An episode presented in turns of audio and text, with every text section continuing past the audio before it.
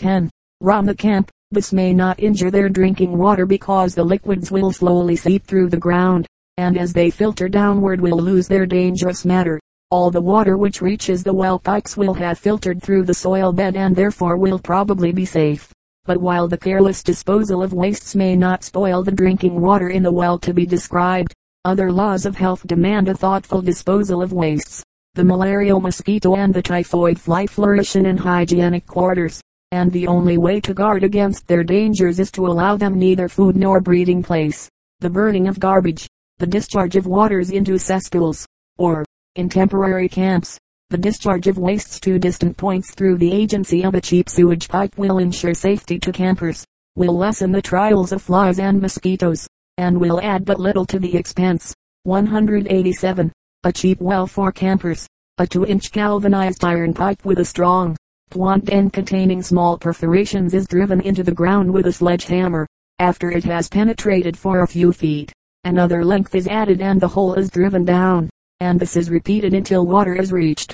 A cheap pump is then attached to the upper end of the drill pipe and serves to raise the water. During the drilling, some soil particles get into the pipe through the perforations, and these cloud the water at first, but after the pipe has once been cleaned by the upward moving water, the supply remains clear. The flow from such a well is naturally small, first, because water is not abundant near the surface of the earth, and second, because cheap pumps are poorly constructed and cannot raise a large amount, but the supply will usually be sufficient for the needs of simple camp life, and many a small farm uses this form of well, not only for household purposes, but for watering the cattle in winter. If the cheapness of such pumps were known, their use would be more general for temporary purposes. The cost of material need not exceed five for a ten foot well, and the driving of the pipe could be made as much a part of the camping as the pitching of the tent itself. If the camping site is abandoned at the close of the vacation, the pump can be removed and kept over winter for use the following summer in another place. In this way the actual cost of the water supply can be reduced to scarcely more than three, the removable pump being a permanent possession. In rocky or mountain regions the driven well is not practicable, because the driving point is blunted and broken by the rock and cannot pierce the rocky beds of land. Illustration, figure one hundred forty. Diagram showing how supplying a city with good water lessens sickness and death. The lines show the relative number of people who died of typhoid fever before the water was filtered. The lines show the numbers who died after the water was filtered. The figures are the number of typhoid deaths occurring yearly out of one hundred thousand inhabitants.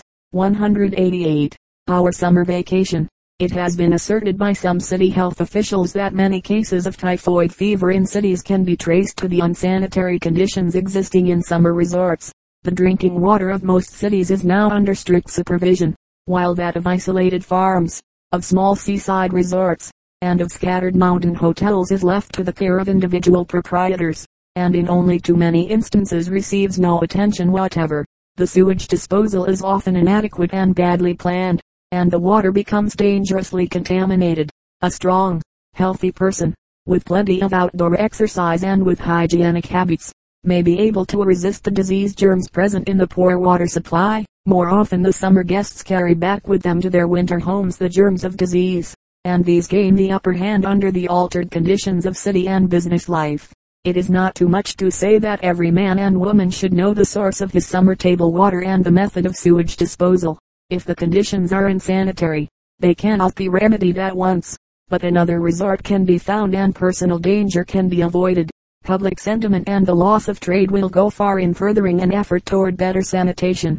In the driven well, water cannot reach the spout unless it has first filtered through the soil to the depth of the driven pipe. After such a journey it is fairly safe, unless very large quantities of sewage are present. Generally speaking, such a depth of soil is able to filter satisfactorily the drainage of the limited number of people which a driven well suffices to supply.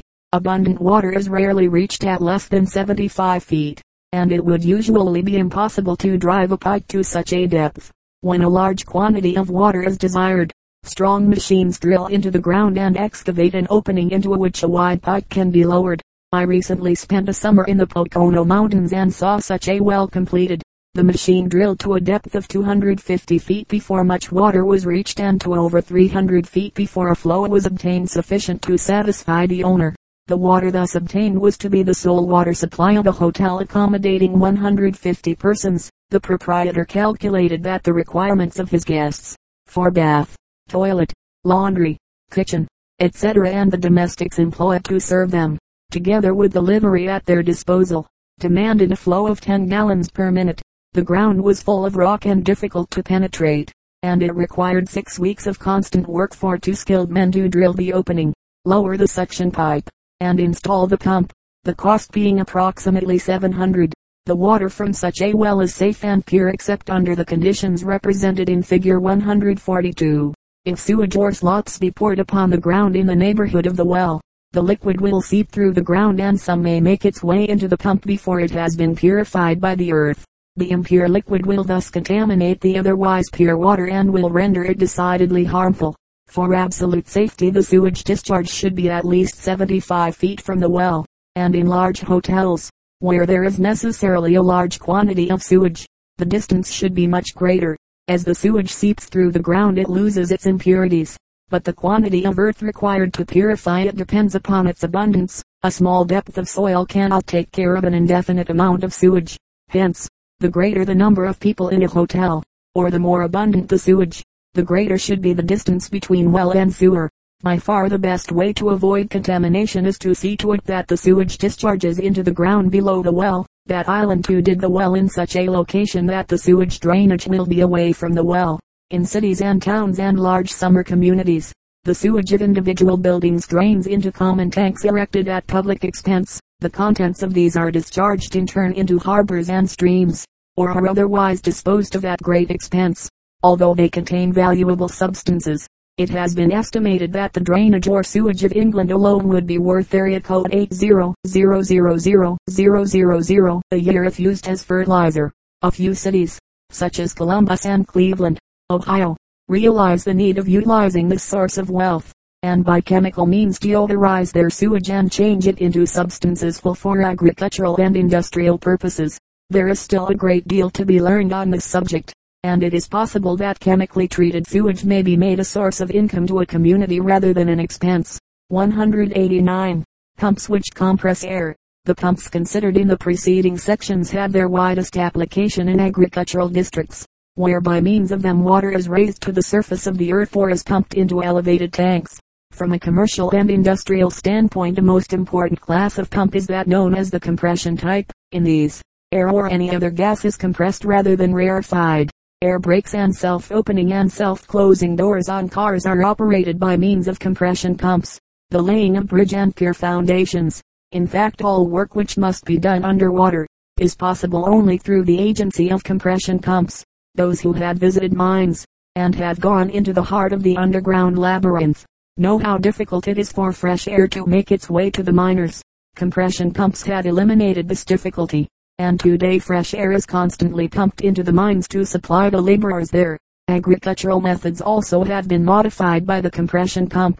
The spraying of trees, figure one hundred forty-three, formerly done slowly and laboriously, is now a relatively simple matter. one hundred ninety. The bicycle pump. The bicycle pump is the best known of all compression pumps. Here, as in other pumps of its type, the valves open inward rather than outward. When the piston is lowered, compressed air is driven through the rubber tubing, pushes open an inward opening valve in the tire, and thus enters the tire. When the piston is raised, the lower valve closes, the upper valve is opened by atmospheric pressure, and air from outside enters the cylinder. The next stroke of the piston drives a fresh supply of air into the tire, which thus in time becomes inflated. In most cheap bicycle pumps, the piston valve is replaced by a soft piece of leather so attached to the piston that it allows air to slip around it and into the cylinder, but prevents its escape from the cylinder, figure one hundred forty-four. one hundred ninety-one. How a man works underwater. Place one end of a piece of glass tube in a vessel of water and notice that the water rises in the tube, figure one hundred forty-five. Blow into the tube and see whether you can force the water wholly or partially down the tube. If the tube is connected to a small compression pump, sufficient air can be sent into the tube to cause the water to sink and to keep the tube permanently clear of water. This island in brief, the principle employed for work underwater. A compression pump forces air through a tube into the chamber in which men are to work, figure one hundred forty-six. The air thus furnished from above supplies the workmen with oxygen, and by its pressure prevents water from entering the chamber. When the task has been completed, the chamber is raised and later lowered to a new position. Figure one hundred forty-seven shows men at work on a bridge foundation. Workmen, tools, and supplies are lowered in baskets through a central tube B C provided with an air chamber, having airtight gates at and A. The gate is opened and workmen enter the air chamber. The gate is then closed and the gate A is opened slowly to give the men time to get accustomed to the high pressure in, and then the men are lowered to the bottom. Excavated earth is removed in a similar manner. Air is supplied through a tube D D. Such an arrangement for work underwater is called a caisson. It is held in position by a mass of concrete E. In many cases men work in diving suits rather than in caissons. These suits are made of rubber except for the headpiece, which is of metal provided with transparent eyepieces. Air is supplied through a flexible tube by a compression pump. The diver sometimes carries on his back a tank of compressed air, from which the air escapes through a tube to the space between the body and the suit. When the air has become foul, the diver opens a valve in his suit and allows it to pass into the water, at the same time admitting a fresh supply from the tank. The valve opens outward from the body, and hence will allow of the exit of air but not of the entrance of water. When the diver ceases work and desires to arise to the surface, he signals and is drawn up by a rope attached to the suit. one hundred ninety-two. Combination of pumps. In many cases the combined use of both exhaust and compression pumps is necessary to secure the desired result, as, for example, in pneumatic dispatch tubes. These are employed in the transportation of letters and small packages from building to building or between parts of the same building. A pump removes air from the part of the tube ahead of the package, and thus reduces the resistance, while a compression pump forces air into the tube behind the package and thus drives it forward with great speed. Chapter six: The Water Problem of a Large City. One hundred ninety-three. It is by no means unusual for the residents of a large city or town to receive through the newspapers a notification that the city water supply is running low and that economy should be exercised in its use. The problem of supplying a large city with an abundance of pure water is among the most difficult tasks which city officials have to perform, and is one little understood and appreciated by the average citizen. Intense interest in personal and domestic affairs is natural, but every citizen, rich or poor, should have an interest in civic affairs as well, and there is no better or more important place to begin than with the water supply. One of the most stirring questions in New York today has to do with the construction of huge aqueducts designed to convey to the residents of the city water from the distant Catskill Mountains. The growth of the population has been so phenomenally rapid that the combined output of all available nearby sources does not suffice to meet the increasing consumption. Where does your city obtain its water? Does it bring it to its reservoirs in the most economic way possible? And is there any legitimate excuse for the scarcity of water which many communities face in dry seasons? one hundred ninety-four.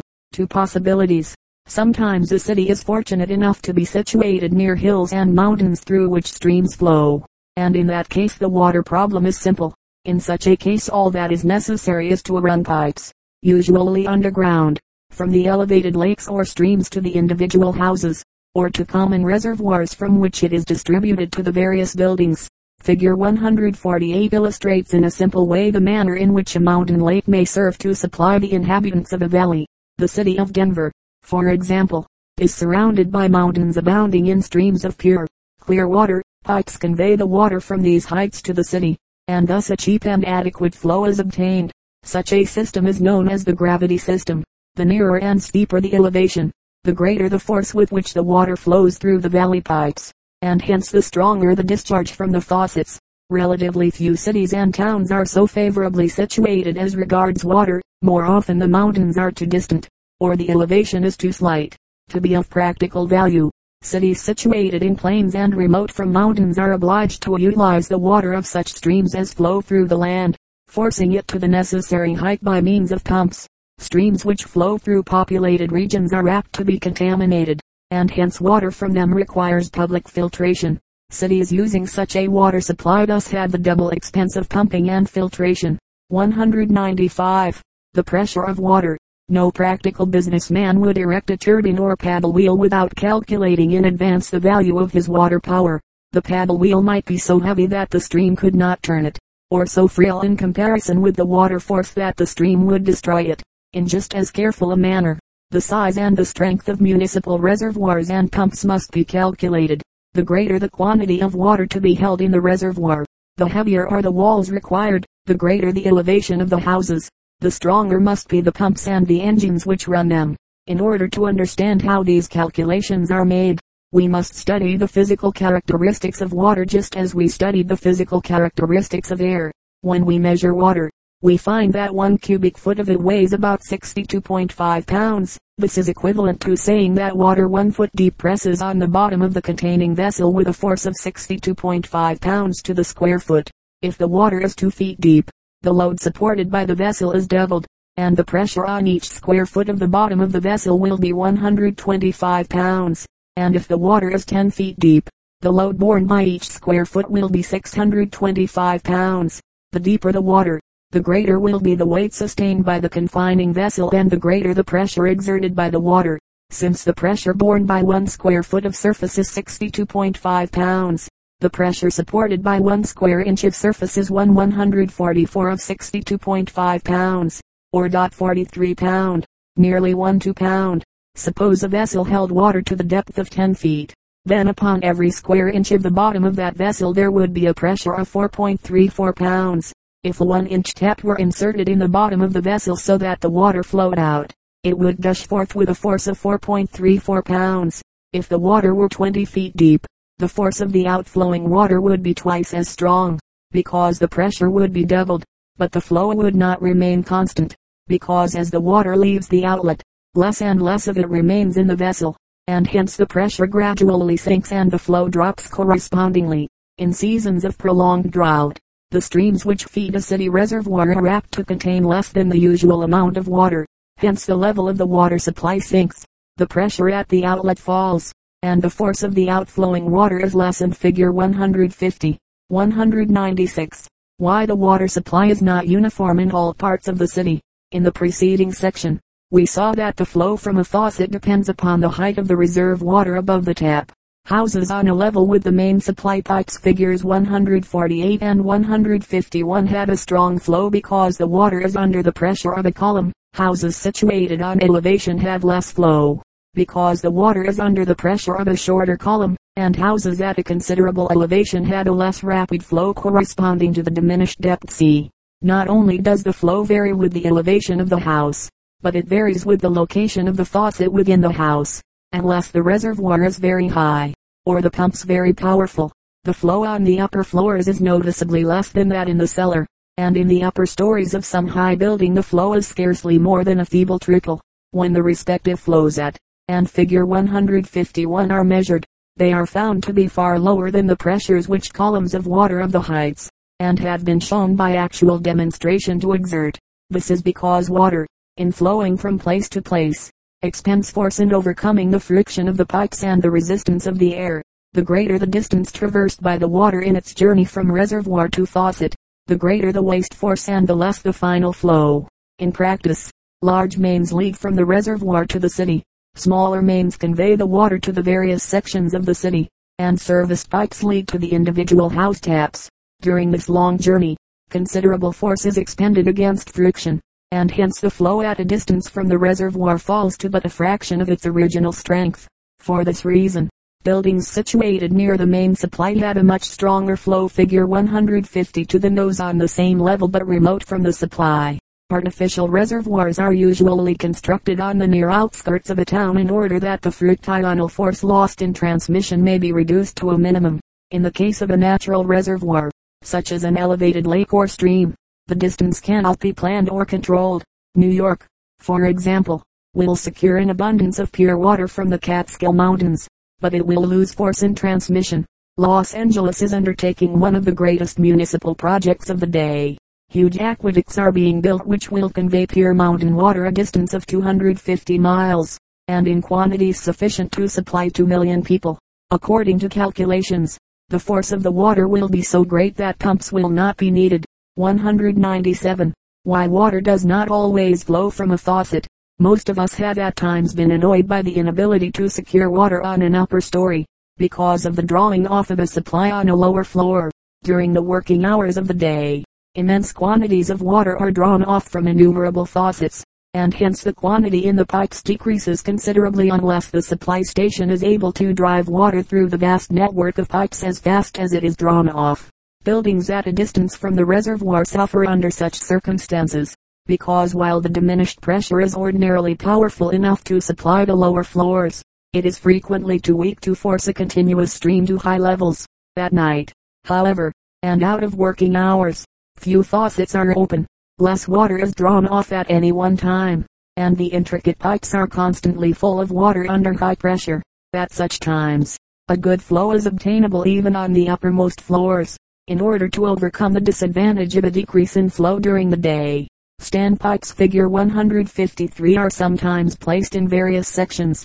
These are practically small steel reservoirs full of water and connecting with the city pipes.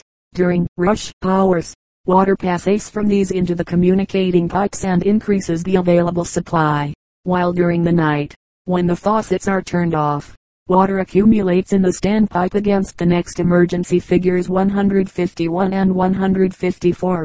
The service rendered by the standpipe is similar to that of the air cushion discussed in section one hundred eighty-four. one hundred ninety-eight. The cost of water. In the gravity system, where an elevated lake or stream serves as a natural reservoir, the cost of the city's waterworks is practically limited to the laying of pipes. But when the source of the supply is more or less on a level with the surrounding land, the cost is great, because the supply for the entire city must either be pumped into an artificial reservoir, from which it can be distributed, or else must be driven directly through the mains. Figure one hundred fifty-four. A gallon of water weighs approximately eight point three pounds, and hence the work done by a pump in raising a gallon of water to the top of an average house, an elevation of fifty feet, is eight point three times fifty, or four hundred fifteen foot-pounds.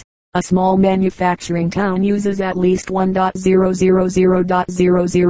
gallons daily, and the work done by a pump in raising that amount to an elevation of fifty feet would be eight point three times one thousand gallons times fifty, or area code four hundred fifteen thousand foot-pounds. The total work done during the day by the pump, or the engine driving the pump, is area code four hundred fifteen thousand foot-pounds, and hence the work done during one hour would be one twenty-four of area code four hundred fifteen thousand, or area code one seven two nine one six six six foot-pounds. The work done in one minute would be one sixty of area code one seven two nine one six six six, or two hundred eighty-eight point one nine four foot-pounds, and the work done each second would be one sixty of two hundred eighty-eight point one nine four, or forty-eight oh three foot-pounds. A one horsepower engine does five hundred fifty foot-pounds of work each second, and therefore if the pump is to be operated by an engine, the strength of the latter would have to be eight point seven horsepower. An eight point seven horsepower pumping engine working at full speed every second of the day and night would be able to supply the town with the necessary amount of water. When, however, we consider the actual height to which the water is raised above the pumping station, and the extra pumping which must be done in order to balance the fractional loss, it is easy to understand that in actual practice a much more powerful engine would be needed. The larger the piston and the faster it works, the greater is the quantity of water raised at each stroke, and the stronger must be the engine which operates the pump. In many large cities there is no one single pumping station from which supplies run to all parts of the city, but several pumping stations are scattered throughout the city, and each of them supplies a restricted territory. one hundred ninety-nine. The bursting of dams and reservoirs. The construction of a safe reservoir is one of the most important problems of engineers. In October, nineteen eleven, a town in Pennsylvania was virtually wiped out of existence because of the bursting of a dam whose structure was of insufficient strength to resist the strain of the vast quantity of water held by it. A similar breakage was the cause of the fatal Johnstown flood in eighteen eighty-nine. Which destroyed no less than seven towns, and in which approximately two thousand persons are said to have lost their lives. Water presses not only on the bottom of a vessel, but upon the sides as well. A bucket leaks whether the hole is in its side or its bottom, showing that water presses not only downward but outward. Usually a leak in a dam or reservoir occurs near the bottom. Weak spots at the top are rare and easily repaired, but a leak near the bottom is usually fatal, and in the case of a large reservoir the outflowing water carries death and destruction to everything in its path. If the leak is near the surface, as at figure one hundred fifty-five, the water issues as a feeble stream, because the pressure against the sides at that level is due solely to the relatively small height of water above section one hundred ninety-five. If the leak is lower, as at, the issuing stream is stronger and swifter, because at that level the outward pressure is much greater than at, the increase being due to the fact that the height of the water above is greater than that above. If the leak is quite low, as at, the issuing stream has a still greater speed and strength, and gushes forth with a force determined by the height of the water above.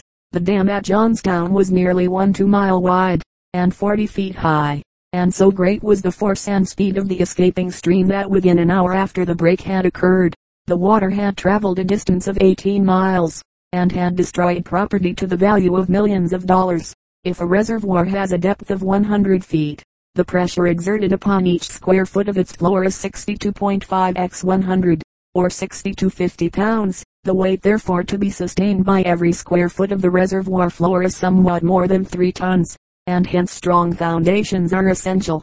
The outward lateral pressure at a depth of twenty-five feet would be only one-fourth as great as that on the bottom, hence the strain on the sides at that depth would be relatively slight, and a less powerful construction would suffice. But at a depth of fifty feet the pressure on the sides would be one-half that of the floor pressure, or one hundred twelve tons. At a depth of seventy-five feet, the pressure on the sides would be three quarters that on the bottom, or two hundred fourteen tons. As the bottom of the reservoir is approached, the pressure against the sides increases, and more powerful construction becomes necessary. Small elevated tanks, like those of the windmill, frequently have heavy iron bands around their lower portion as a protection against the extra strain. Before erecting a dam or reservoir, the maximum pressure to be exerted upon every square inch of surface should be accurately calculated, and the structure should then be built in such a way that the varying pressure of the water can be sustained. It is not sufficient that the bottom be strong, the sides likewise must support their strain, and hence must be increased in strength with depth. The strengthening of the walls is seen clearly in the reservoir shown in figure one hundred fifty-two. The bursting of dams and reservoirs has occasioned the loss of so many lives, and the destruction of so much property, that some states are considering the advisability of federal inspection of all such structures. Illustration, figure one hundred fifty-six. The lock gates must be strong in order to withstand the great pressure of the water against them. two hundred. The relation of forests to the water supply. When heavy rains fall on a bare slope, or when snow melts on a barren hillside, a small amount of the water sinks into the ground, but by far the greater part of it runs off quickly and swells brooks and streams, thus causing floods and freshets. When, however, rain falls on a wooded slope, the action is reversed, a small portion runs off, while the greater portion sinks into the soft earth. This is due partly to the fact that the roots of trees by their constant growth keep the soil loose and open, and form channels, as it were, along which the water can easily run. It is due also to the presence on the ground of decaying leaves and twigs, or humus. The decaying vegetable matter which covers the forest floor acts more or less as a sponge, and quickly absorbs falling rain and melting snow. The water which thus passes into the humus and the soil beneath does not remain there, but slowly seeps downward, and finally after weeks and months emerges at a lower level as a stream. Brooks and springs formed in this way are constant feeders of rivers and lakes. In regions where the land has been deforested, the rivers run low in season of prolonged drought, because the water which should have slowly seeped through the soil, and then supplied the rivers for weeks and months, ran off from the barren slopes in a few days. Forests not only lessen the danger of floods, but they conserve our waterways, preventing a dangerous high water mark in the season of heavy rains and melting snows, and then preventing a shrinkage in dry seasons when the only feeders of the rivers are the underground sources. In the summer of nineteen eleven, prolonged drought in North Carolina lowered the rivers to such an extent that towns dependent upon them suffered greatly. The city of Charlotte was reduced for a time to a practically empty reservoir. Washing and bathing were eliminated. Machinery dependent upon water power and steam stood idle, and every glass of water drunk was carefully reckoned. Thousands of gallons of water were brought in tanks from neighboring cities, and were emptied into the empty reservoir from whence it trickled slowly through the city mains. The lack of water caused not only personal inconvenience and business paralysis, but it occasioned real danger of disease through unflushed sewers and insufficiently drained pipes. The conservation of the forest means the conservation of our waterways, whether these be used for transportation or as sources of drinking water. Chapter six: Man's Conquest of Substances. Two hundred one. Chemistry. Man's mechanical inventions have been equaled by his chemical researches and discoveries, and by the application he has made of his new knowledge. The plain cotton frock of our grandmothers had its death knell sounded a few years ago, when John Mercer showed that cotton fabric soaked in caustic soda assumed under certain conditions a silky sheen, and Wendy took on beautiful and varied hues. The demonstration of this simple fact laid the foundation for the manufacture of a vast variety of attractive dress materials known as mercerized cotton. Possibly no industry has been more affected by chemical discovery than that of dyeing. Those of us who have seen the old masterpieces in painting, or reproductions of them, know the softness, the mellowness, the richness of tints employed by the old masters. But if we,